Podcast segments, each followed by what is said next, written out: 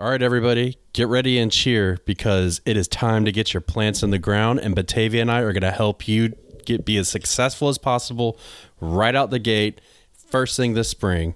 Let's do this. That's the crowd going wild. To have a good harvest, one must plant good seeds and must also use the right kind of fertilizer. The carrots have grown large and firm. How good they will taste. Welcome to the Backyard Gardens podcast, where we talk about all things gardening and give the information out for you to be successful in your garden, whether it's your first or your last. We are your hosts, Ben, the backyard gardener, and Batavia, the front yard gardener, one in the country. one in the city.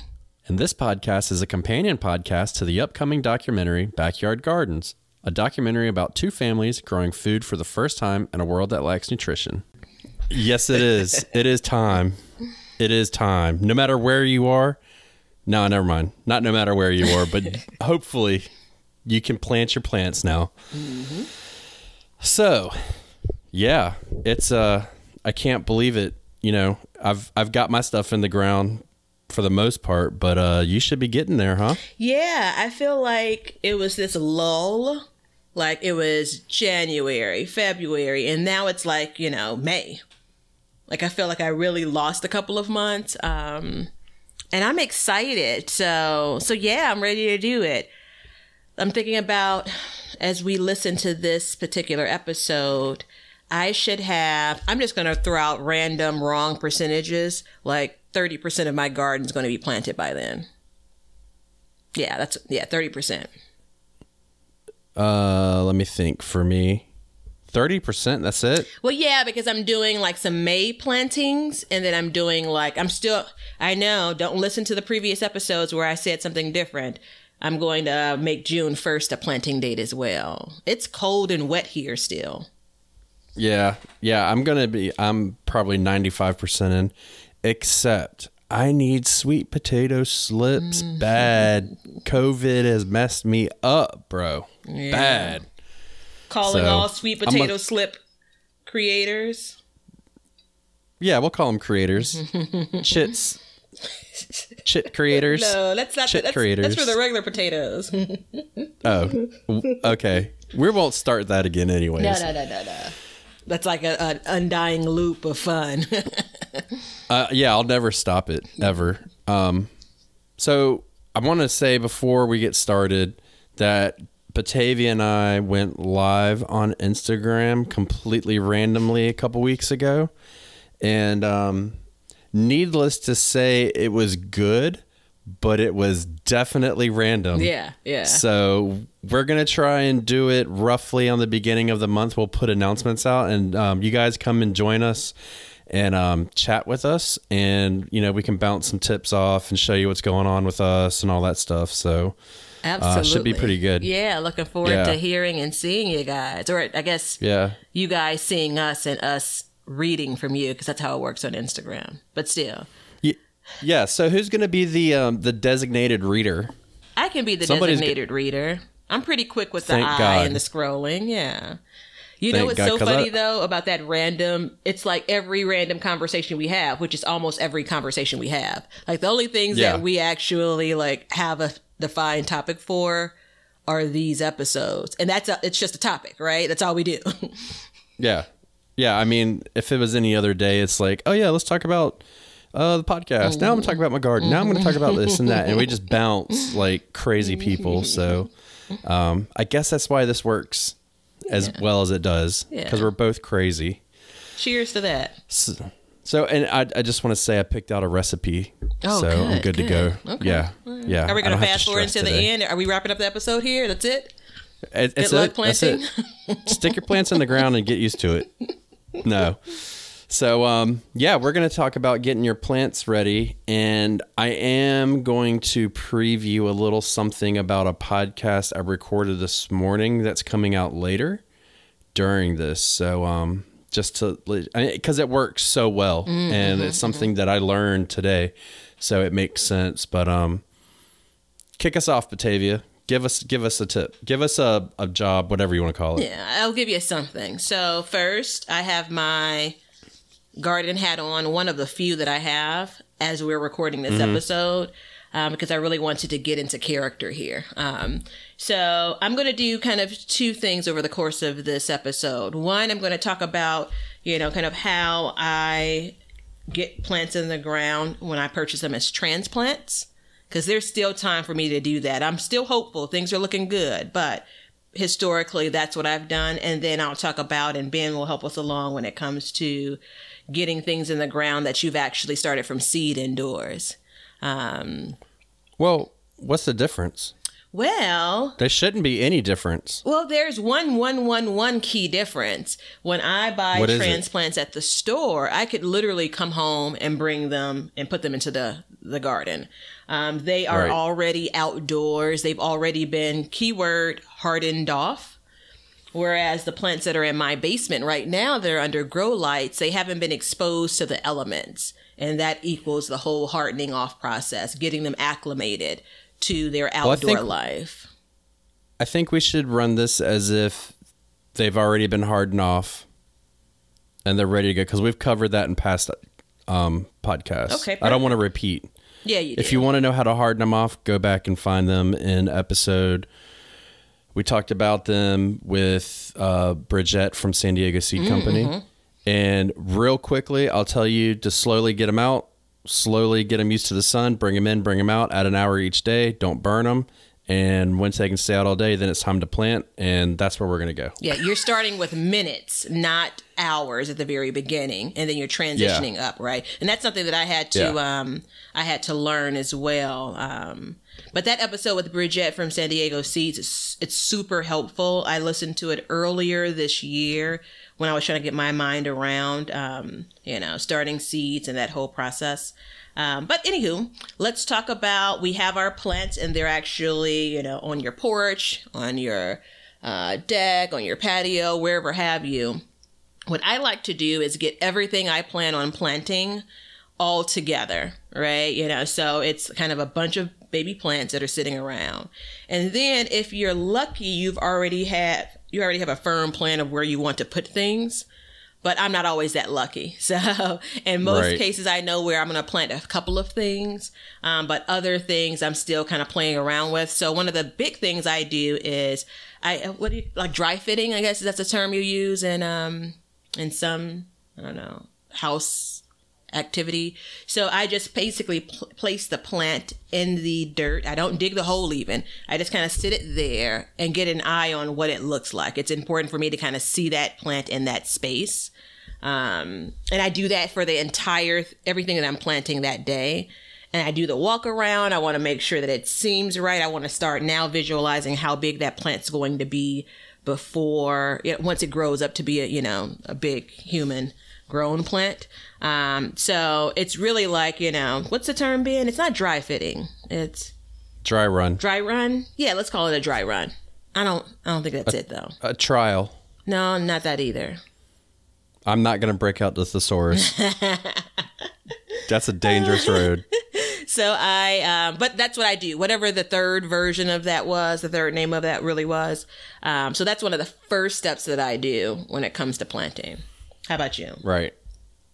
My so I don't do that as a matter of fact. Um, well, I, I already have a plan in place, and um, for me because I'm using the same space, like especially this year in my main four garden beds, I did not.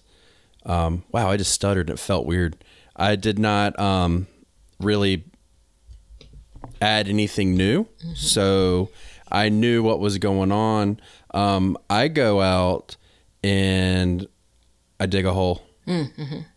I mean, yeah, it's well, and that's kind of brings to the whole point of this whole thing that we're doing is it's not that hard, but um, I, I I decide what needs to go out now and what can wait before I do anything, honestly. So some things, depending on where you are. So this is coming out. I believe we said um, first or second week of May. So there are still some areas that are getting rather cool nights. So you wouldn't put out your your peppers. Don't do like me and put your peppers out when they are going to be cold. And you know, so I would put out whatever I'm gonna put out first is what I bring out, and mm-hmm. then I kind of make an educated decision. But at the same time, for me, I'm still hardening stuff off. Mm-hmm. You know what I mean? Yeah. So do you plant So at a particular time of day, morning, Yeah. afternoon, night? Yeah, I put everything in in the afternoon, preferably on a cloudy day. Mm-hmm, and if it's not overly windy. Now, if you're getting a transplant or a seed start, whatever you want to call it, a seedling from a store, man, those things are they've been sitting outside getting Yeah. beat to death. It does I mean, you can just plop them in the ground for the mm-hmm. most part, mm-hmm. but still try to do it in the afternoon because they'll still get a little bit of sun and then it'll kind of calm down. Mm-hmm. You know, the the night's usually not as windy as the daytime. So, um, and I can get into that if you would like, but I don't want everybody to fall asleep. No, I'm just thinking like, you know, in the afternoon, that way that plant when it's first going into the ground doesn't have kind of the task of surviving the full day, right? So it'll have the afternoon, like you said, if there's overcast, you know, you don't have that sun necessarily beating down on it, and then it gets to recover at night, and then it gets to be its own grown up plant. What's on day Yeah. two, right? You know. Well, it starts setting its roots right away. Mm-hmm. So when you put it in, it stops everything. Just boom. And it's like, okay. I mo- it's like when you move to a new house. Like you don't just move to a new house and sit on the couch and start watching Netflix.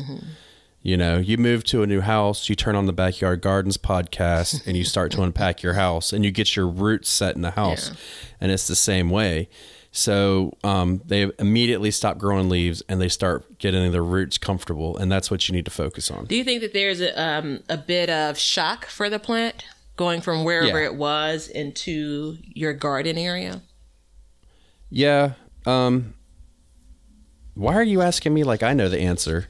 I don't know. I mean, Anytime I've I- always read. Yeah, anytime I ask questions like that, I basically agree with whatever. I- I'm just looking for you to agree.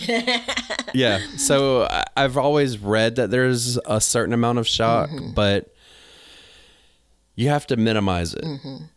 So don't get in there like if you if you have the um all right, you got to help me here. This the cells, Mm-hmm, right? That you've planted them in. Um by the way, look at my hands. Look how dirty they are. Is that dirt, dirt? Like Yeah, that's dirt, from the dirt. soil from the garden. Yeah, it's dirt. Yeah, It's I love dirt, it, soil, same You thing. didn't you didn't wash your hands Um, when you came back in. What are you doing here, man? I, I don't go anywhere near coronavirus. Mm-hmm. I haven't. I've left my house three times in the past month. Um, but when you take them out of the seed cell, you don't really want to disturb the roots that much. But you definitely want to give them a little massage. Yeah, mm-hmm. So don't just grab it by the stalk of the plant and just like rip it out. You know what I mean? It's it's not like you're going parachuting. You got to pull the ripcord. You need to be careful. And the way you take them out of the cell is you flip them upside down. You massage the cell a little bit, and hopefully it'll fall right out. And then you can just massage the dirt and the roots just to get them a little bit loose, and then stick them in. Yeah, And so then- one of the specific things that I do, and it's I'm gonna show Ben with my hands, and I'm gonna try to. It's not going to help here. anybody. So No. you're not missing anything. I, I'm going to show Ben with a finger then. So basically, you have it with plants that have a stem. I would take the you know my hand and then put let's say my index finger and middle finger and thumb on one side of the plant, and then my ring finger and pinky on the other side of the stem, and then turn it over upside down like you said. Shake the the pot off, and then there you go. But one thing I do before I get there though is um, I want to make sure that my plants are moist. You know, not soaking wet. Um, but definitely not dry. And that's really important if you're getting these plants from, you know, a garden center or a, you know, big box store or a nursery or something like that. Um, I do different. you do, you you put them in totally dry. I put them in dry. I do. And um, everybody, reach around and grab a drink because here it comes. so one thing, um, and this is just, and a lot of the things that I do kind of transfer over, and they might not be proper. But when you repot a bonsai tree, you don't want to do it wet because all the roots are holding all that soil together. And so when you take it out, if it's dry, it's gripping that dirt and it won't you won't lose the dirt. So that's why I do it. Um, but uh, that being said, I immediately water as Yeah. soon as I And- plant, which I probably went way ahead into the podcast, you know. No, but it's okay. It's all good. surprise, surprise, you got to water your plants.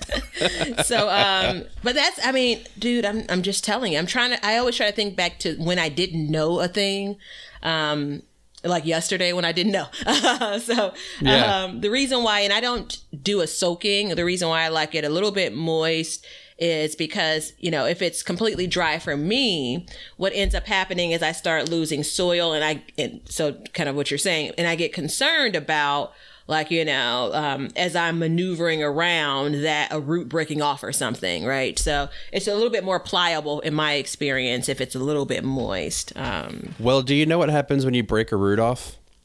no i don't know what happens So if you break a root off, especially like a thick root, what happens is the damage from that tells the plant to grow it back, but instead of growing back like a thick root, it grows back feeder roots in its place. So it's actually going to grow more th- the the blip, blip, blip. I'm stuttering today. it's okay The feeder roots come out and they're the very small fine roots and they actually feed the plants more. Mm-hmm. So don't go and cut the roots or anything, but if it does happen, it's not like a huge deal, you know what I mean? Uh-huh. Uh-huh. And there's ways to mitigate the damage. Mm-hmm. So for me, I had my plants uh, placed in the area that I wanted to put them in. I have moistened that area, like with just a, you know, not even a hose, but just like a watering can or something. Ben just goes out and digs a hole, right? Um, leaving the plant dry if it's already dry, right?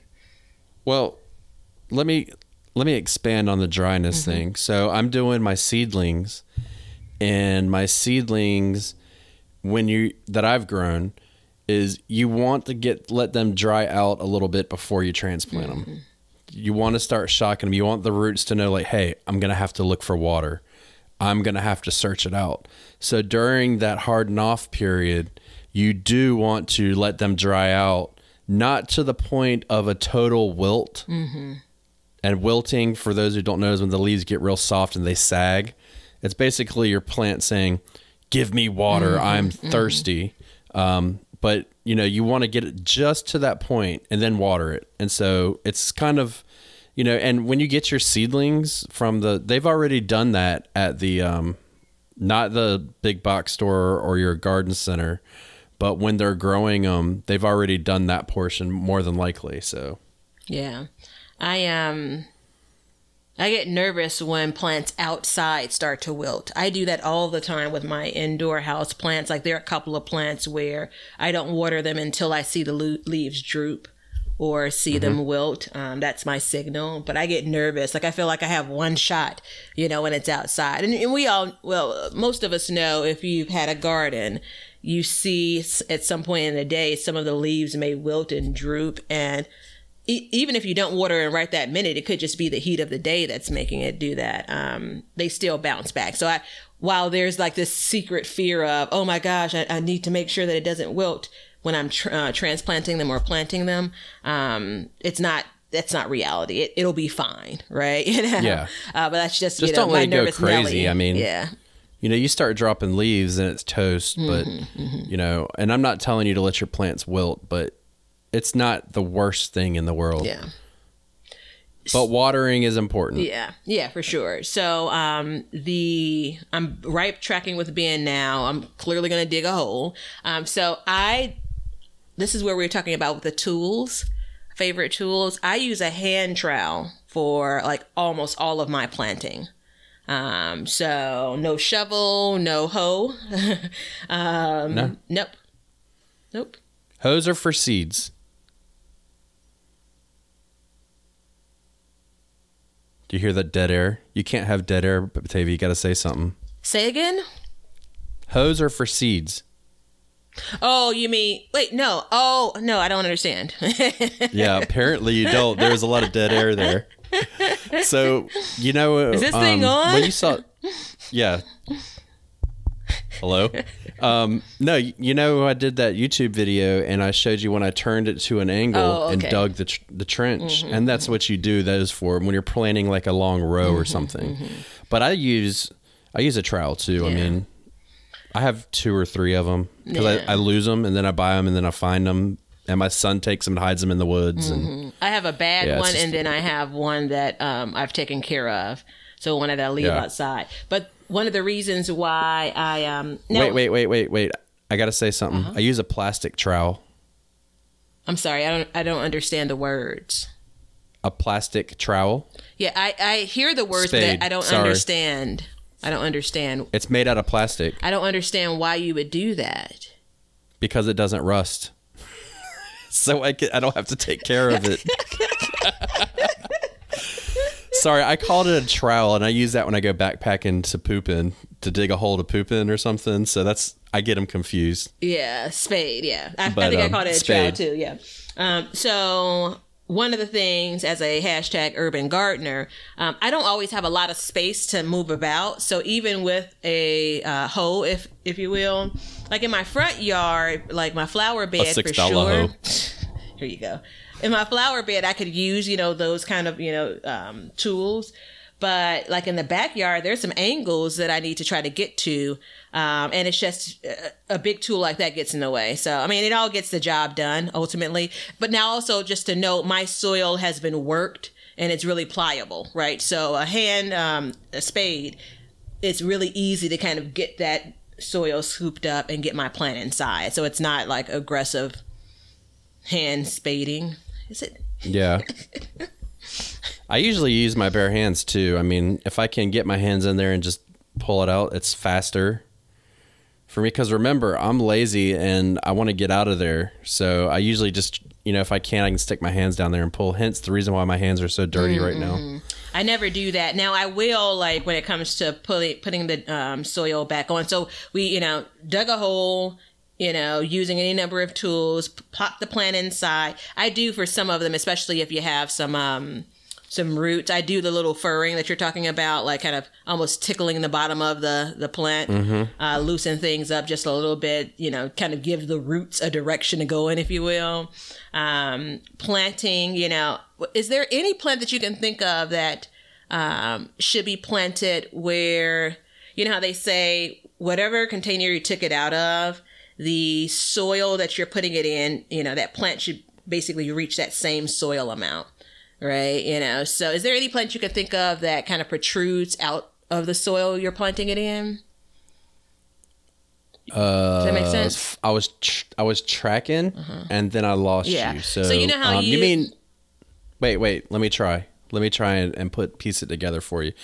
You mean so like you don't put it any deeper than it says? Um, sure, yeah, Then the yeah, I mean everything except for tomatoes. yeah. No, I was saying the opposite of it. So we know tomatoes you can plant in the hole much deeper, and you can plant some of the stem. So that's a thing, right? Right. Um, every other plant should be l- the soil level that you took it out of for the pot should be the same soil level that you're planting in, right? Um, so the Right. same amount of the plant that's above the soil in the pot should be the same amount of the plant that's above the soil in the garden bed. That took a long while to get that clear. Sorry about that. Um, but I was saying, do you know of any other plants that kind of? I feel like I've seen maybe some trees, uh, maybe even fruit trees that kind of um, the protrude from the soil level up. Like you don't want to plant the entire thing. Oh, you don't plant them as deep. Mm-hmm. Um, yeah, Lent, Lenten rose is one of them, and um, a foxglove is one of them too. Hmm. Um, you want those to be a little bit higher. And the thing about like trees and shrubs is you want them to, um, you want to dig the hole twice as wide as the actual root ball that Mm-hmm. it comes in, and you want to. Here we go into the next one that I was going to talk about. Amend the soil Mm-hmm. for that, you know, and um, I'm just going to get right to that. Amending the soil um, means adding compost or fertilizer or anything like that.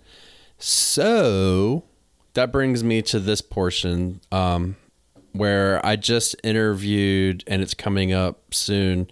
Um, the the lady um, Anne from Neptune's Harvest Fertilizer, and they have a new product that was very interesting to me. Um, I gotta find. I don't want to mess it up. It's um a soil amendment that you put in ideally before. So right now would be the right time to do it, and it is. Here we go. Oh. It is a uh, crab um, and lobster shell mix that you put in, and man, I don't want to do it just justice, but it has whatever it is, it breaks down in the soil and it, it adds drainage, but it also adds um, nitrogen and phosphorus to it. So it's not an even NPK, which is your nitrogen, phosphorus, and potassium. So it's considered a plant food, but it's a soil amendment. And it was interesting to me because, take another drink. Um, when you put this the shell in there, it's the same idea as with my trees. Is the roots will come down and it'll the shell will actually cut it.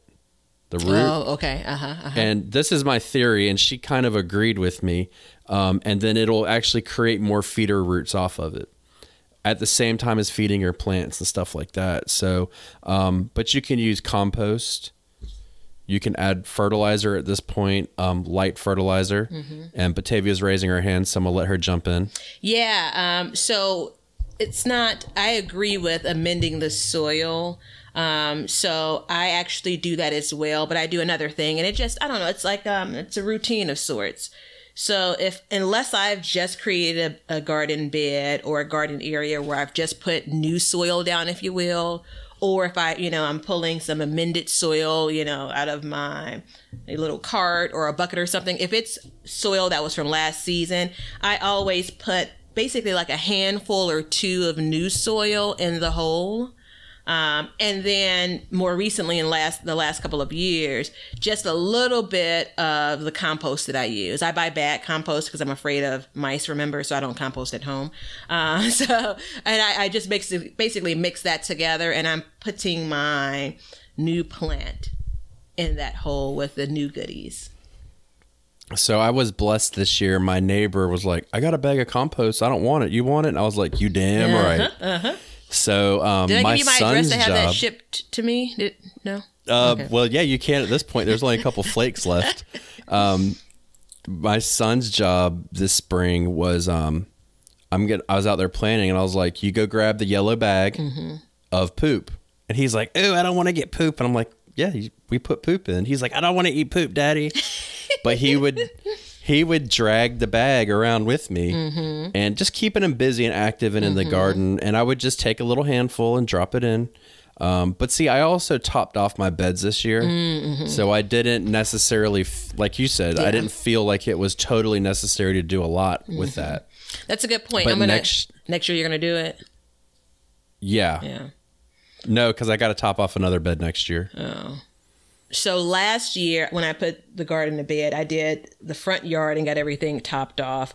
You know, stirred in some stirred in, folded in some compost. So I'm not gonna do what I just described, but for my backyard, listen, this gal was tired by the time I got back there, so I did nothing with the backyard. So I do have some work to do when it comes to that soil and specifically when I start planting.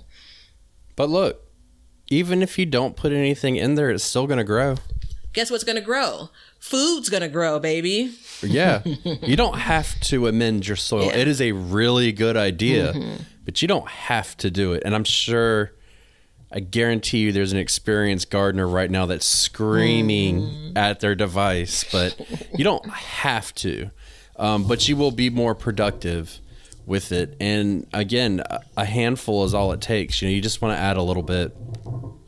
So, And and, I also, go ahead. I was just saying more productive is almost a theme, right? Because we're always talking about like, um, I, I was just talking about this when it came to mulch, a nicety, not a necessity, right? You know, um, will you benefit from it? Yes. Will your garden, you know, um, get shut down and not produce any food if you don't use it? Nope, that's not going to happen. You're still going to be able to, to harvest and and enjoy your, you know, the fruits of your labor. These are just pointers or tips that I can get you that to that very next step, if you will. So Yeah. And I mean, another thing I do is I take the fish seaweed fertilizer from Neptune's and I water directly in the hole first too. And you're using full. sh- Oh, in the hole first. You're using full strength at that point, right? Because these are like Well, it's al- it's always diluted. I mean, you don't pour it directly, and you just follow the directions. But I give it a little a little juicing. Um, it's just like giving it a little bit of steroids, Yeah. just to kind of you know give it that uh to get going. But um, yeah, and other than that, I stick it in the ground and cover it with dirt. Uh huh. So covering it with soil um, or dirt, as Ben insists on calling it. Um, so I Insist. I've been berated on Instagram for calling it dirt too, and I will not stop. and, that, and that's exactly the reason why you're going full steam ahead. And Every time somebody says something about it, I go harder. So keep, I it- support keep it up, you by watching you get berated. Our friendship sucks. Listen, I'm gonna I'm gonna come in and comment and say, wait, wait, can you say it again? I missed it. um, okay, so for me, I I don't know if it was my goal, but for me, um, I think I think remember you asked me what type of gardener I am. I think I'm I go through rituals. So I don't I won't water that first plant. I'm gonna go and plant everything. And then I'm gonna come back through. Now I'm gonna come back through if I'm doing all transplants and not seeds. I'm gonna come back through with my water hose. Did I fast forward too much? Because I mean, I, I don't know if I have any more steps left. No, no. I mean, Yeah. you're good. Yeah. You're good. So um, instead of kind of watering each indi- uh, planting, watering, planting, watering, I like to get everything in its new home and then kind of come back and marvel at the gloriousness. And then that's an opportunity for me to water everything. Now, every now and again, I'll get to the end of that and start watering and say, oh, maybe I shouldn't have put that zucchini plant next to the tomato plant. Maybe that's not a good idea. Oh, yeah.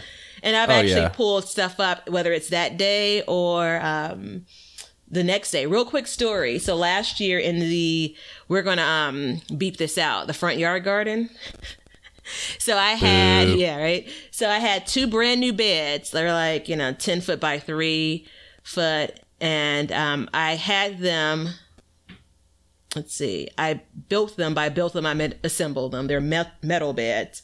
Um, and then I had some help getting the cow panels that I was going to use for trellises. I know Ben loves those. I had some help getting those, but that came like a couple of days later. So like the beds were built, the soil was delivered. I loaded up the soil. I don't even know how. I think I hit like fifteen thousand steps on my Fitbit that day, going back and forth, loading the soil into the beds. But the cow panel wasn't coming for like you know another two days. And so when the cow panels came and we got them like connected to the beds, I realized it wasn't. Ha- it didn't have the arch that I wanted. I know. I know. I'm getting kind of pretty in gardening. And so I kept on looking at it and kept on looking at it. And I had done measurements, but clearly I don't know what I'm doing with a tape measure. That was one of my favorite tools too. Um, so the beds ultimately were too close together. I had already planted marigolds and um, zucchini plants in the beds. Again, bring the cow panel in, it doesn't work. And I looked at it for like two days. And I said, if I continue to start planting in here, planting more stuff, it, I'm done. Like, this is going to be it. So I made the executive decision one morning to literally start digging out the dirt and moving the bed. I'm glad I did it, but boy, was it a mess. So I also had to basically pull those plants out and replant them, if you will. That's a nightmare. Yeah. But it's beautiful now. That's a nightmare scenario. Yeah, that's. I mean, if I, we, this isn't putting plants in. This is more of like the organizing and building your beds. Like, get it right. This is the what is it? Measure twice, cut once, because you don't want to have to Yeah. pull dirt out of a bed, you know, or move your dirt pile if you're just planting directly into the ground. You don't want to have to do that a second time if you could help it. Boy, was that a pain. Have you guys heard how many times Batavia said dirt? It was for your benefit. I've counted 12. Mm-hmm. No, you didn't. Did I say it twelve times? Yeah. Oh. Yeah, I've been counting. I believe you've said it about 12 times now. Look at you. It felt good. Uh-huh. It felt good. It felt Yeah, good. it felt It felt natural. good, yeah. It felt like I need to consciously say soil when I say soil. It's hard. Or do I It's need to hard. consciously say dirt? Which one is it? Hmm. It's dirt. Because you know why? Because God made dirt and dirt don't hurt. As a matter of fact, it can do wonders for your garden. So, anywho, Yes, it can. Um, I, I brought that up to say, you know, if you get your plants just by chance, if you change your mind about where you want to put something, it doesn't hurt for you to move it, you know, within a day or two after planting it. I don't think so. I don't think so, but it's it's not a good idea. Not recommended, You know I mean? But should- don't feel like you're yeah, stuck. you should- you know. Yeah. Yeah, I mean uh yeah. I agree with you. I, I- it's not recommended, but um I had a I had a miniature brain fart. Um but what I will say that I do at the same time that I put my seedlings in is I put I direct sow stuff that I want to direct sow that can be direct sown at that time, which means putting the seed directly in the garden and growing it from there. And the reason why I do that is because both of those things are going to need to be watered a little bit heavier.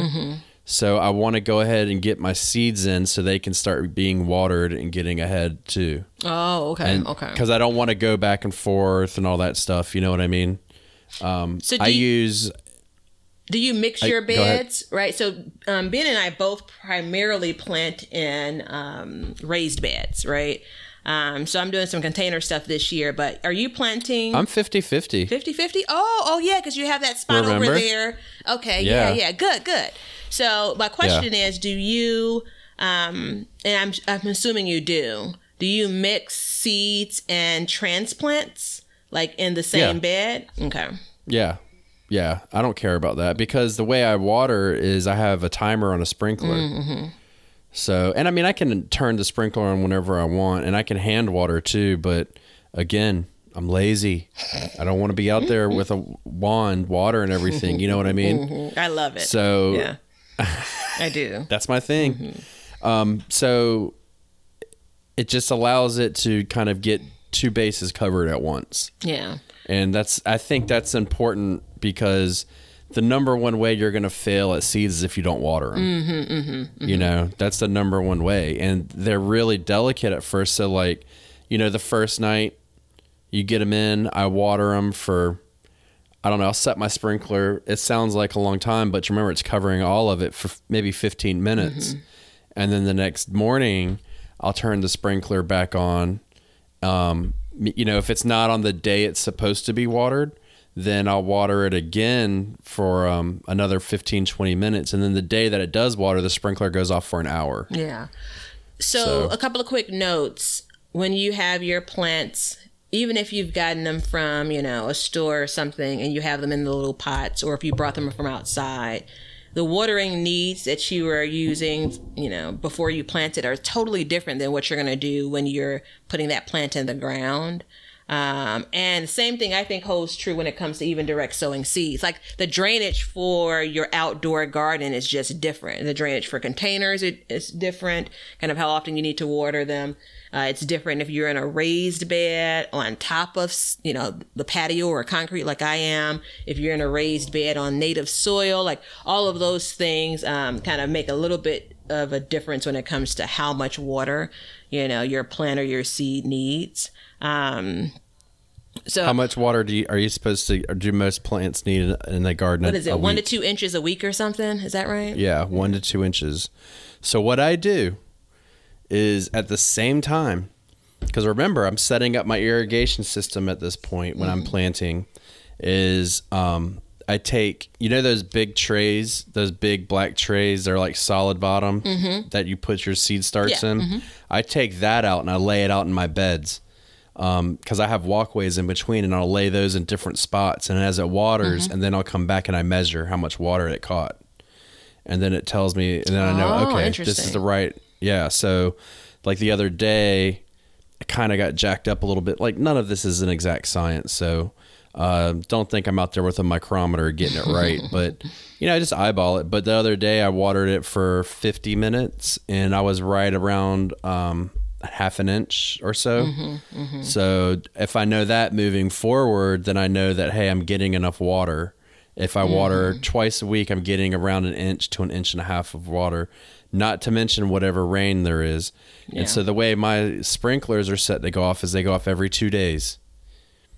Every two days for an hour. And so some weeks you might get three waterings and some weeks you might get two. And I've, I've been pretty successful with it. So It took me like two weeks to figure out the the indoor timer for my uh, lights in the grill room. I just I can't even get my head around like the timer for the sprinkler. Oh good gosh. It's so easy. It's so easy. Yeah, so you say. Did you hear me when I said two weeks? Um, So, one thing that we, I felt like I hinted at, but I want to be explicit in plant placing is just so important. Um, so, I asked you about the do you mix seeds, do you plant seeds and transplants in the same bed? And that's because I've done that. Um, and I misjudged my spacing just terribly. So one of my beds last year, I had like maybe two or three like kale transplants that I purchased, and everything else in the bed was planted by seed, direct sowing the seeds. And um, I completely misjudged how far apart I needed to space everything. And things when they first started growing as, you know, kind of baby leaves were great. But then, like, when things kind of went wild and started getting big, it was one of my lessons learned from last year. I just, you know, I crowded everything out. And some things did well. So the kale plant, as you can imagine, had the biggest head start compared to everything else that I planted in that bed. And they were all like leafy green. So it's like other types of kale and, and lettuce and bok choy and things of that nature. So um, I do the whole exercise when I'm doing the all transplants, when putting them in the space. It's to understand if I want to, you know, if I believe that tomato plant should be grown in this particular bed in this space. But it's also to kind of measure the distance between plants as well. Um, square foot gardening also helps that. Don't take the words out of my mouth. no, that's exactly why, exactly why I wanted to do that mm-hmm. is because I've had such a problem with spacing. And here's why. Here's why. You go get your little seedlings and you put them in the ground. You're like, damn, I got a whole bunch of room in my garden. I'm fixing to pack this puppy up. And next thing you know, in in a month, mm-hmm. you're like, damn, I can't even get my hand in there without getting a tomato out without breaking something off. And uh-huh. you're like, damn, Yeah. I ain't getting no tomatoes off this thing, and my cucumbers are hurting. And you're mm-hmm. like, what the hell happened? And I tell you what happened is you got excited, Yep. and it's hard to believe. And this is this is why gardening is so amazing is because you take a little seed and you put it in there and you some of them you can't even hardly see mm-hmm, mm-hmm. and then next thing you know you got a plant that's four feet tall and three feet wide and it's hard to visualize it. So when you read the backs of your seed packages and everything they might say you know plant and rows you know plant and rows three two feet spaced and rows four feet apart. Like you can fudge those a little bit mm-hmm, mm-hmm. but you really need to kind of keep on. And square foot gardening kind of breaks those rules to an extent. Yeah. and you know if you've watched my youtube video about what i've learned about square foot gardening thus far you kind of know my stance on it and if you haven't you should go watch it um, but i'm not going to get real deep into it but it's basically pushing the limits of it and I, I I'm not sold on the fact that it's not going to affect the amount that you get harvested. Yeah, yeah. I'm not sold. I'm just I'm not and I and I honestly don't think that there's any way for me to judge that yet. Because what if I did something else wrong and I suffer anyways? Mm-hmm, You would because almost you will get Go ahead. you will you will get more tomatoes off of one plant if it's spaced properly than if you had them crowded together. I do know that for a fact. You know, and I use tomatoes because that's what everybody loves to grow. I don't know anybody who doesn't. Well, I do know somebody who doesn't grow a tomato, but every most people grow tomatoes. That's like the go-to. Yeah. So, um, you know, when you when you pa- pack them tight, you're not going to get as much. So, So, as a general rule, tomatoes or otherwise, if you give a plant more room, it will produce more, whether it's leaves, whether it's actual tomatoes, whether it's actual fruit of a tomato. Um, but like you said, like I, I just, I shook my head, like, stop, you know, telling on me in front of our podcast family because I am exactly that gardener that looks and says, I come out that second day and say, gosh, you know, the plants that I left at the store, I could have bought those. I could definitely fit those in there. Like whatever you already know, something comes over you and you're just, you know, inspired. You want to do more. Um, mm-hmm. And I'm going to tell you, especially if I go back and, and, because I've done this, like you have everything spaced out probably right, the correct way, right? The proper distance for your space. And then you come back in and add another plant or two. And I'm going to say it's never worked in my favor when it comes to producing the most, you know, like it could probably have produced. It's always, I should have left it as it, as it is. Um, there is one note though, and it kind of ties into mulching as well. Um, the more space that you leave in between plants, the more opportunity, if you're not covering your, um, your dirt, number 13, with anything, the more opportunity there is for weeds to grow right? Um, the more space you leave, the more opportunity it is for the sun to beam down and, and dry up that soil, soil, soil. Um, so it's it's a little bit of you know six in one hand and a half a dozen in another. Well, let's um, let me let me get a time check on this podcast because we're about to derail. Oh, we're good. so, there is a way to plant more in the space when you have your seedlings. Mm-hmm. It's called okay. interplanting. Mm-hmm. Okay. You have stuff like radishes, 21 days seed to harvest. So you can put those in. By the time they harvest your your tomatoes or you know insert vegetable whatever is going to be big enough to where it will shade it out. You can do lettuce, cool season. Mm-hmm. You know, um, and then in between, you can plant in the summertime. You can stick your fall vegetables under there and allow them to shade to keep it cooler. Mm-hmm. So there is a way to do it. It's a little bit more technical and it's a little bit more work, but it is possible, and there are ways to do it. Because I mean, if you know, like I'm sure you know, it's like you go out one morning and it's like all of a sudden your plant's like tripled in size. Yeah. You know, and it's like, wow, this is so fast. But you know, if you if you time it right, you can interplant. And that's a benefit, and that does multiple things. It keeps your soil worked. Mm-hmm. Um, I should have said dirt, but I didn't. it, um, you know, it allows, um, it allows you to get more food. It shades, it starves out weeds. Mm-hmm you know, and you're just getting more. So, like, in I did the uh, video today for the easiest gardens to do out of bagged soil. Mm-hmm, mm-hmm. and oh, this is gonna I'm be my doing, favorite. This is gonna be my favorite. Yeah. yeah. And so what I'm doing with it is I'm specifically growing peppermint and spearmint. Mm-hmm. And what I'm doing is that for is because if you grow either one of those on its own, it will take over the entire country. It'll just like grow rampant. So you've got to control it, right? And I wanted to keep them separate because I, I make teas and I make tinctures and stuff like that with it that work for us. But you can do all kinds of things with it and they starve out the weeds and all that. So, but remember, they take off and they go crazy. So, so I um, of, I have most of my beds are about seven feet wide. I'm not maybe I was buying 14 inch boards and just had them cut them in half. Maybe that's a logic. So seven foot by about three and a half or something. Um, let's just call it seven by four for easy math. And I planted, I bought one little transplant from, you know, a big box store in the garden center. It was, I'm going to say spearmint. I don't remember if it was peppermint or spearmint, but it was a mint plant. And I put it right in the corner when I was kind of doing, you know, um, you know, a revised version of square foot gardening, I put it right in the corner of that seven by four foot bed. And one, I didn't know that even in my climate, I'm in zone six for the gardeners, that mint is perennial.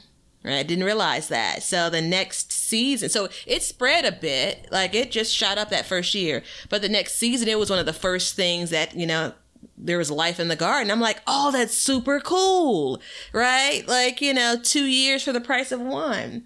And so then it started to inch its way. So it, it basically spread the entire four foot space the width of the bed before I even mm-hmm. could get out to plant other things. And then what did it start doing? It started moving out of that one foot space. And so now it's like two by four, you know. And Right. at some point last year, it took up almost half of that bed. So one little plant. Now, if you want a bunch of mint, then that's cool. Like if you want to dedicate a bed to mint, that's fine.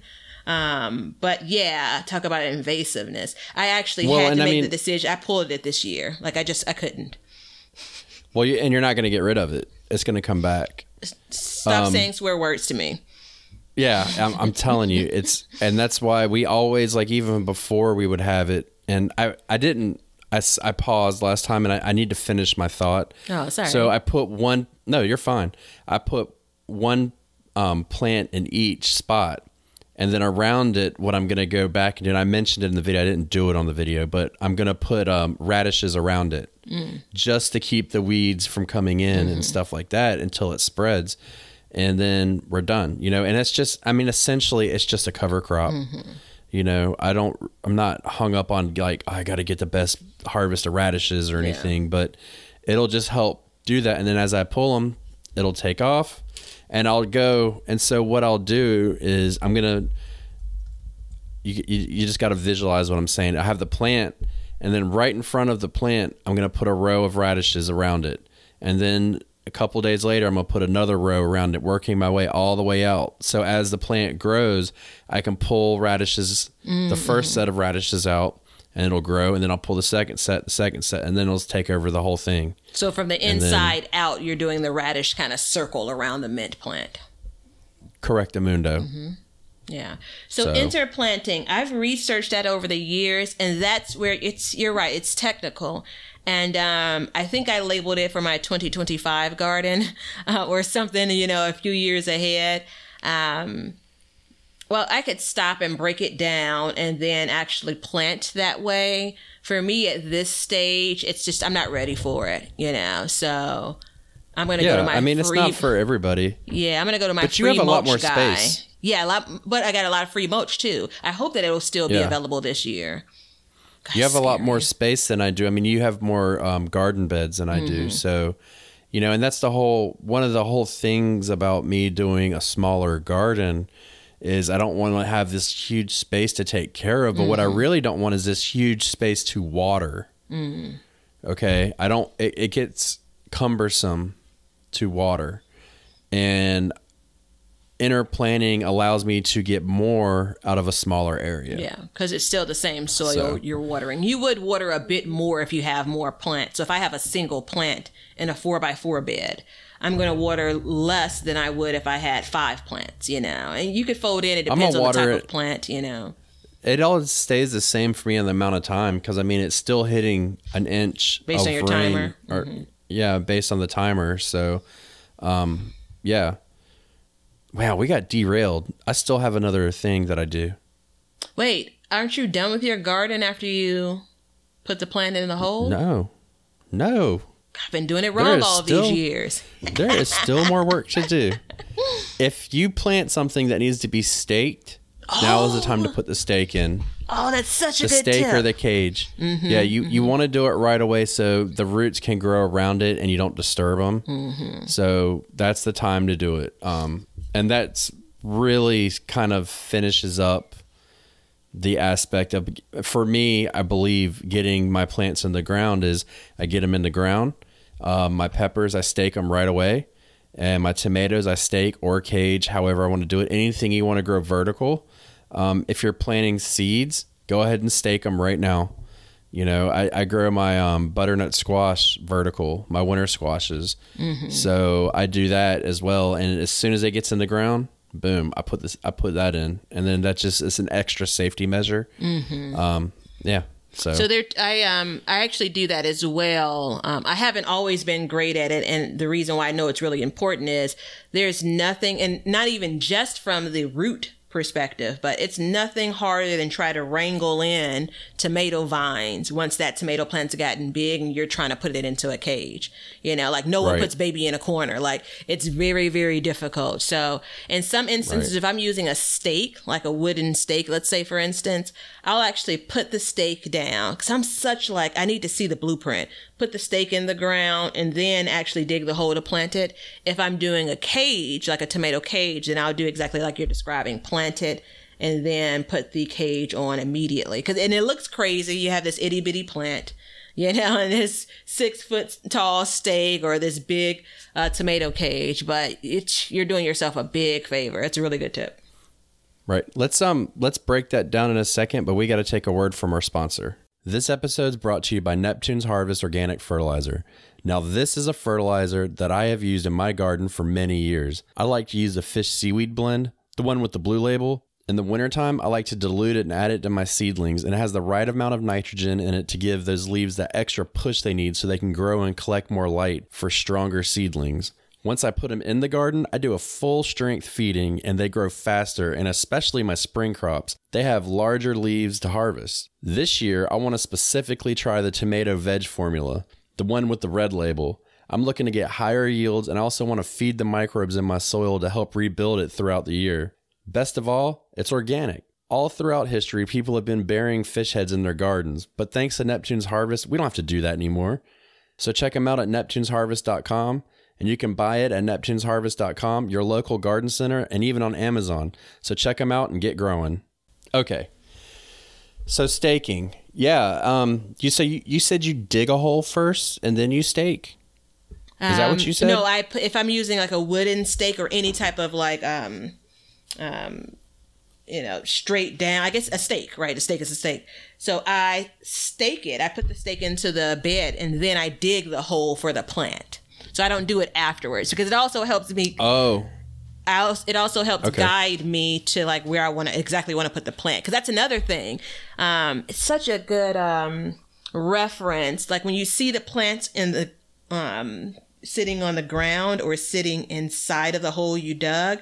Again, they're babies. No one's planting, you know, unless it's trees or bushes or shrubs or something. You know, it's going to be like two feet tall, probably more like one foot tall or something like that.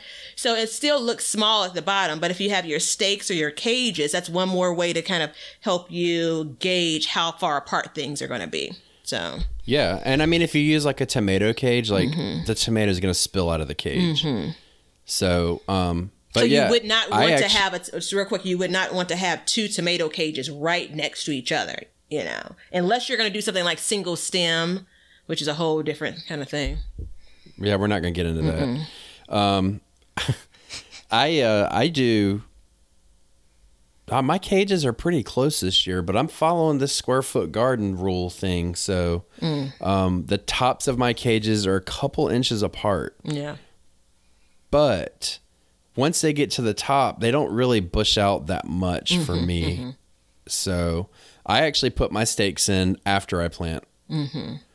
So I'll that's even how I do, do, um, a stake and a cage because I pretend like I'm going to do the single stemming and I never do it.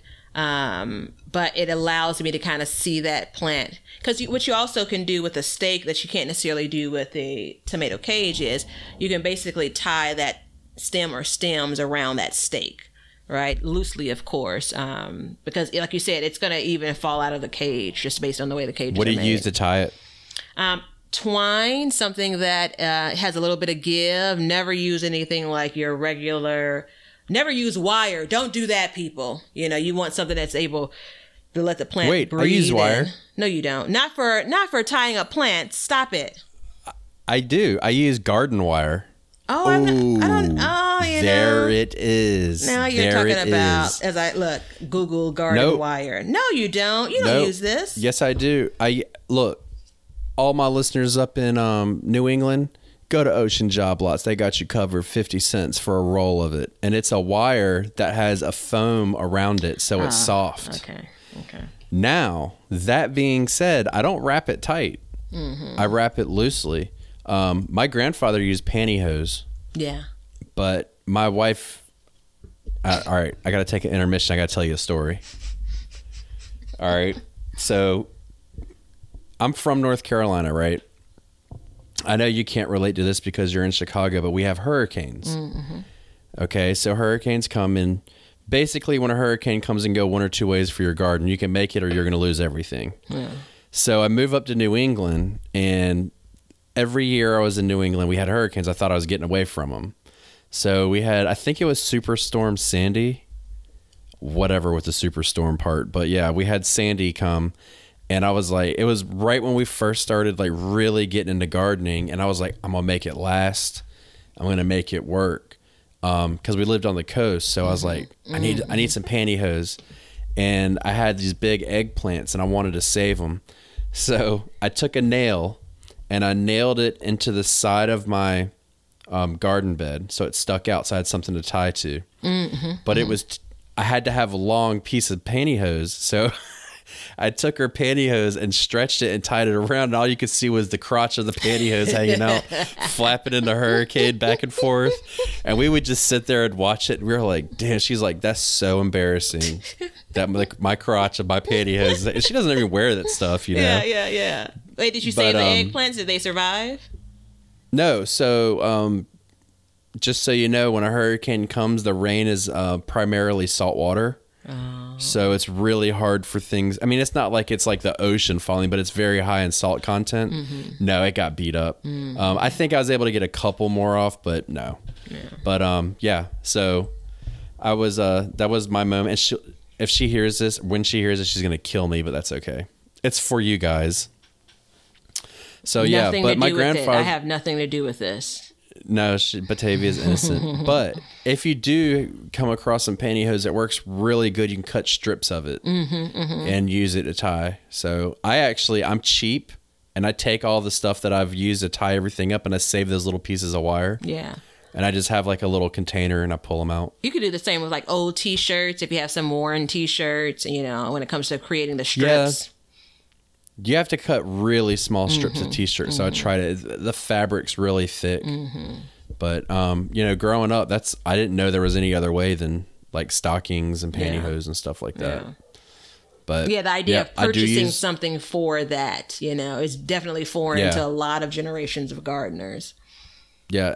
You know what would be a good thing to do is go to like a um a thrift store or something and see if you Mm-hmm, can find you know it would be something that maybe they'd have like a big box of it or something Yeah, like that and you could just get and you'd have it forever. Because you could do um, pantyhose or tights. Again, tights are thicker than pantyhose, but um, Yeah, it as doesn't long work. as you just, you know, cut it a little bit thinner, if you will. Um, so I I'm not real get big the, into I was gonna say I'm not real big into women's wear, so um, I don't really know the terms.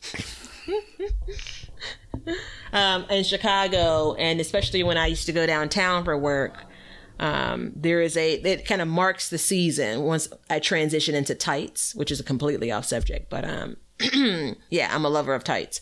Um, so I get the twine that I use. Um, I mean, you can find them in a lot of stores, fabric stores. You can find them in you, you know. I haven't found just the regular twine in big box stores, but some of the other kind of super center stores, you can find them there. Yeah. You can order it online too. You know, I know that a lot of folks aren't going out so much.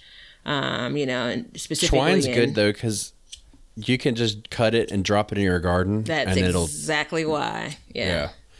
Exactly why. Because when I was it. working on, when I was going out to sea, we would use a certain kind of rope that would do that. You could throw it in the ocean and it would just biodegrade and go away. Yeah. But And um, um, that's where the lazy, because you know, I've just let Ben continue to talk about how lazy he is, and I'm just looking at him as if I'm not as well. We're just not lazy in all the same way. she just can't admit it. Y'all, y'all don't listen to her. She can't admit that she's lazy Oh no, I absolutely am. But there are things that I put value on, and I'll do like watering. There's a whole process for me with watering. Um, but when it comes to like, it took years and years for me to kind of break the garden down at the end of the year. So the idea of like taking, you know, any type of string or what did you say you use? Garden um, wire, Wire like to things, take that stuff. stuff down. Like, nope. So the idea that I can just drop it where it's at, that sounds like a different kind of conversation. But yeah, the idea I Yeah. can do that, man, it's right up my alley. Well, see, this year might be different too because generally what I do is I, I let everything grow until it's dead and then I pull it up. But this year I'm doing a fall garden, like a full on fall garden is my Yeah. plan at least. Um, and then so my garden wire theory might change, but it works for me too because I don't have to tie knots. I can just twist it. Ah, yeah, yeah. Okay, okay. Yeah. I'll throw a picture up on Instagram. For people Um, yeah, I'm to see. interested in seeing it. Um, The I just made a mental note because we're talking really about planting um, when you don't have anything already in your garden. So when you talked about you know things may be different for you as you plan for your fall garden, you're going to be planting around something. So we should probably touch base on this again when we talk about fall gardening. I think I added it to our calendar in August when you're going to remind me I should be getting out and planting stuff for my fall garden. Is that it? I don't want to think about it right now, to be honest. It stresses me out. Well, you know what? So crazy for me. There's a little bit of stress when it comes to the fall garden for me, but there's also like I have so much more time for fall than I do for like my air quote spring garden in the middle of spring. Um, so it's almost like I'm hopeful I get another do over, another at bat. I could actually not kill kale seedlings. Let's hope. Well, here's my worry. For me, my winters can go either w- not warm, but not like super cold, mm-hmm, mm-hmm. or they can go really cold. But if it's not super cold and things live, then I'm gonna have to amend the crap out of my soil next year because essentially I'm just gonna have oh. things growing all the time. And I'm a firm believer in letting your garden rest. Mm-hmm, mm-hmm. I'm a firm believer in that. And if I had the space, I would actually like rotate beds out and just let beds like sit for a year mm-hmm, and not do anything. But I don't have that kind of space. So I- I don't know. I'm, I'm kind of torn. You know what I mean? Yeah, the bigger you go for me, the more you want to plant. So technically, I could scale back. I feel like it's a swear word. I could scale back and do something like you're describing. And then I imagine when I have more land, you know, a bigger property and a bigger garden, like I, am not going to do that. I'm going to want to plant in all of them. So again, this is where I know myself. Yeah, well, I mean, you know, like here I live. There's a lot of farmland around me. They let entire fields sit for one year, mm-hmm. and then the next year they come in and plant. So, But um, you're right. I was definite- actually in a store recently and I was talking, I was picking up some um, material for a garden project. And it's funny because um, the material isn't what your normal garden material is. And so, based on everything I had in my cart, a guy behind me said, Oh, you're getting your garden started? I said, Yeah, right. You know, and so, Wait, wait, wait, wait. What is this project you're referring to? These people want to know. listen, you've been trying to help me work on the teasers. And so, Oh, Okay. let's just Okay. say that there's some, some uh, pipe involved. That's all I'll give you. Mission accomplished.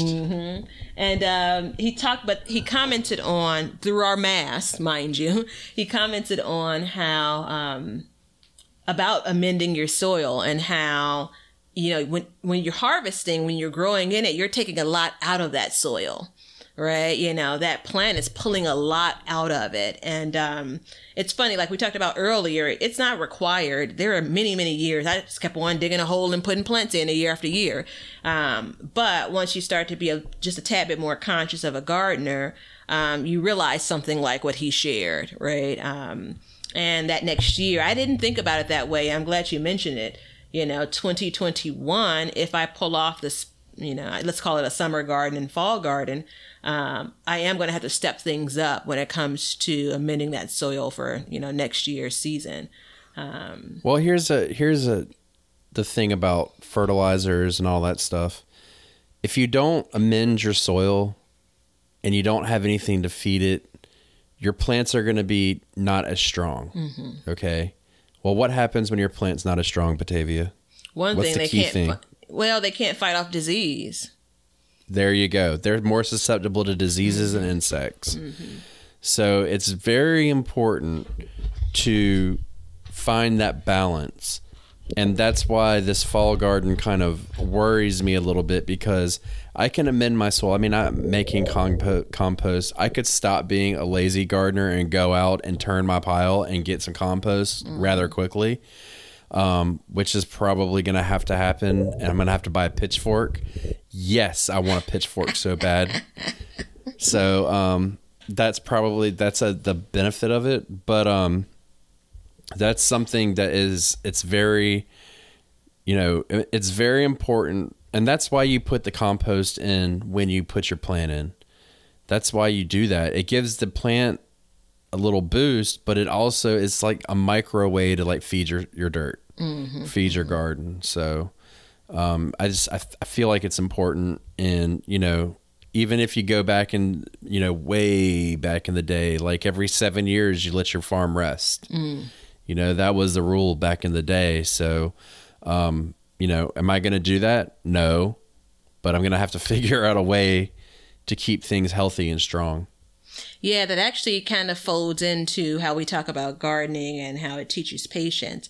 But we still have kind of, you know, what's in us when it comes to more and more and more, right? Wanting to continue, right? So, um, every garden bed that I've had, every garden space that I've had, I've planted in every single year, like using all of the space, right? You know, now I'm fortunate and, you know, I could have totally just flipped things and said, let my backyard garden rest, which I never would do, um, and just garden in the front. You know, I could, and it would be a lot easier for me to manage. I could flip flop the space even every year. Maybe not, it's not going to be every seven years, but every year I could do that. Um, but I, I definitely do want to take advantage of the space I have, the time I have. And I think what you've given us is some tools to help us kind of make up for that lack of rest the gardens are getting, you know? Yeah. Well, I think too the benefit of having a raised bed is you know how it, it compresses and you have to add dirt to it. Mm-hmm. I feel like that's kind of uh, that helps with that whole situation, like adding that dirt to it. You know, That's a really good even point. if you go. Yeah, I mean, go out and there's sometimes like go out in the fall when the uh, compost is on sale, and just buy a couple bags of compost. Just add a bag of compost to each bed. I feel Mm-hmm. like that would just do like a big, you know, that would change it. Like I have chickens, and so we're gonna put manure into our bed this winter if things stop growing, and um, let it break down, and it'll, it should be ready by spring. You know what I mean? Especially because we'll get some warm days and stuff like that. Mm-hmm. Yeah, yeah, it's a good idea. I um, that's what I did with the front yard. It was actual compost that I folded into the front yard garden beds. Excuse me, last year, and it also was to help me get a head start on this year, which I really haven't taken advantage of. But by Yeah. the time this airs, we will have vining snow peas. I'm not gonna go. It's not gonna be flowers. It's not gonna be actual snow peas, but they'll be starting to climb the trellis. So I did plant that in the front yard. That's the only thing I've actually planted so far. You know, in April. Um. So yeah, I gotta, I gotta giddy up, man. You do. You gotta pony up. I'm telling you, somehow I, I, I pushed the pause button. Is there um anything else you do before to put a plant in the ground that you can think of? Clearly, I've not coordinated with my neighbors in the lawn care schedule. Because Here I could have again. sworn, I could have sworn it was um, Monday that the grass was cut. Now you can't do that while we're recording. No, I was trying to uh, decline the call. I accidentally hit the the button. You'll hear it when you listen to this. It's me saying, "I'm sorry. Can I call you back?" real life, real I life. I, Uh. I started randomly talking. So, Um, yeah, anything else I do? Lawnmowers outside again. It's going to be a norm. It's summer, right? Or spring. That's all right. Spring going into summer. Um, look, it's a gardening podcast. We expect to hear lawnmowers. oh yeah, totally connected to the garden. Ah, it's Yeah. actually a sound effect. We folded this in Yeah, intentionally. we um, you know, we planned this purposely so you guys could listen to the lawnmower. Absolutely. So, So- the day that I plant, there isn't anything else that I do other than maybe, you know, pour a glass and watch, you know, everything that I've planted look beautiful. The next day, though, in the coming days, I do, like you said, when it comes to especially seeds, it's really important that they stay moist. I do a lot of babying of the garden um, in the coming days after I've planted. But I don't think there's anything else key that I do. What about you? Um, not really. There is one thing that I don't do, but I know um, is useful, and I've actually I've done it once. When you get a seedling in and it's small, if you want, you can take like an old terracotta pot and cover it, and that will keep the wind from beating it up and the sun from like harshly hitting it. and that can help. Just do it for like the first day, and then um, or the first night, whatever. And other than that, that's um, that's really it. I mean, it's not a complicated process. There are things to think about. I do but, have one um, more. The reason. Uh oh. Go ahead. Yeah. So if it's seeds, I'll take what do we decide it's called? I want to call it chicken wire. I called it hard wire the other day. You called it hard cloth wire. Um, like that stuff. So I'll take that and lay it flat on the space where I planted seeds.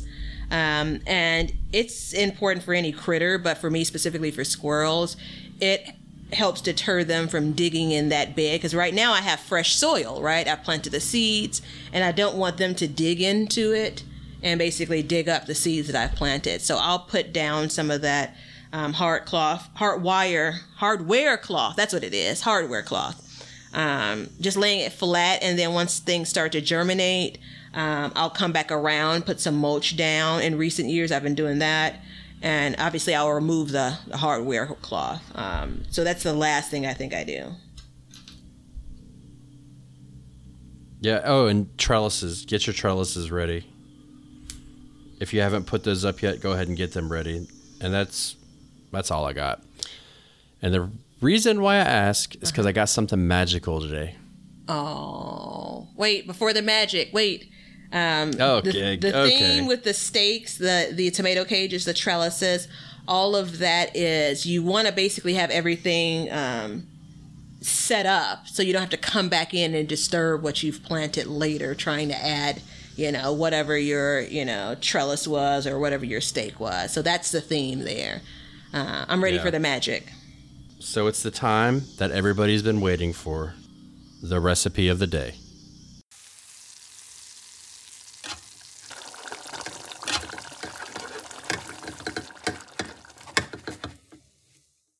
Okay. We have a cooked radish recipe. I found it. I did it. I'm going for it. I've been begging, and Batavia's been dancing around it, so I did it. I jumped on it. Um, this is going to be. This is a garlic roasted radish. So that's um, pretty basic. It's less than five ingredients, and they are a pound of radishes trimmed and halved, a tablespoon of melted butter, or you can use any kind of oil, a half a teaspoon of salt, a quarter teaspoon of pepper. Um, don't worry about the measurements, just do to your taste for that. And garlic, as much as you want. It says three cloves. I'd probably use five or six. And uh, parsley, chives, or dill. Um, I personally would go for dill. And you preheat your oven, 425. Mix everything together in a bowl to make sure it's evenly coated. Um, spread the radishes out. Don't overcrowd them. Bake them for 20 to 25 minutes. And you just want to make sure they're a little soft um, or a little crispy. I'm sorry, but you don't want them crunchy in the middle. You want to cook them all the way through. And serve. Boom. I did it. I found it. Nicely I'm doing it. done. Those flavors sound really good together because with the peppery pepperiness of radishes. Yeah. Yeah. I actually tried it and it was really good. So Nicely done. But um, yeah, radishes, man. They there's I'm I'm on a mission. I'm finding more radishes, so I'm gonna do it. But um, yeah. So are you gonna try it, Batavia? No, Why? no, I'll, I'll give it a try. I was gonna. My heart was literally broken right I know, there. I- and I looked up to see the face. Yeah, no, This- I'm gonna give it a try. sarcasm is brutal. I love um, kind of roasted almost anything. So Yeah. Yeah, and dill is um it's one of those things that you can grow in your garden that I feel like is is another thing that's kind of hard to use sometimes. Mm-hmm, mm-hmm, mm-hmm. So to have something to that's another way to use dill is uh is a good thing. But um yeah. Do you have anything else you want to add to anything because this is the end of our spring series which i know has been a little spaced out lately but um you know do you have anything you want to add to the spring series or anything like that Congratulations to those that have actually been growing in their garden this spring.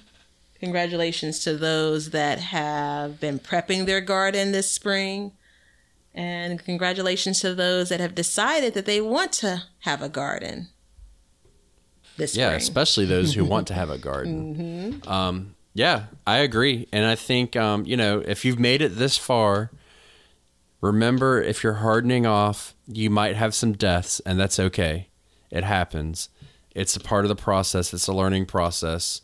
Um, just be careful, um, amend your soil, and enjoy the process, and have fun looking at it when it's little because it ain't gonna be a little long. it's it's the growing season is here, people. So, uh, do you have anything you want to tell anybody?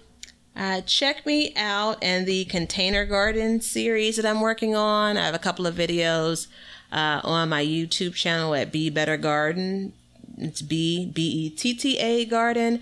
Uh, while I have, I don't know what is it, 498 raised beds. I wanted what, Yeah. 498.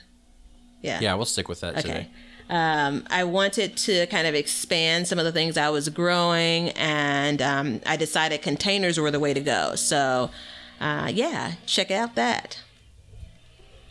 Yeah, and you can hit us up on all our regular spots. Um, um, thank you for joining us. Thank you for being here. Um, you know, if there's anything you guys want to know, reach out. Let us know. We're going to be going live on Instagram um, at the beginning of the month. We're going to put an announcement out on Instagram, and we'll give you a little heads up, and then we'll give you another one in our story, and then we can all chat and have a good old grand garden time. And until then, we will catch you guys later. I hope you enjoyed our conversation today. You can find us at Backyard Gardens the Movie on Facebook and Backyard Gardener on Instagram. And YouTube is Backyard Gardener, where I'm doing videos showing cooking and building gardens and gardening tips, all kinds of good stuff. And you can find Batavia at You'll find me on Instagram at B underscore Better Garden. And then you'll find me on Facebook, same name. And then I'm also over on YouTube at Be Better Garden. I am sharing hashtag garden joy every chance I get. I hope you enjoy. So if you have any questions, hit us up on all of our platforms, anywhere you want, and we will be more than happy to help you with what you can. And again, thanks for listening, and we will see you guys next time. Cut. Now you know why people feel like celebrating at harvest time. All over the world, people have feasting and good times when the crops have been gathered in.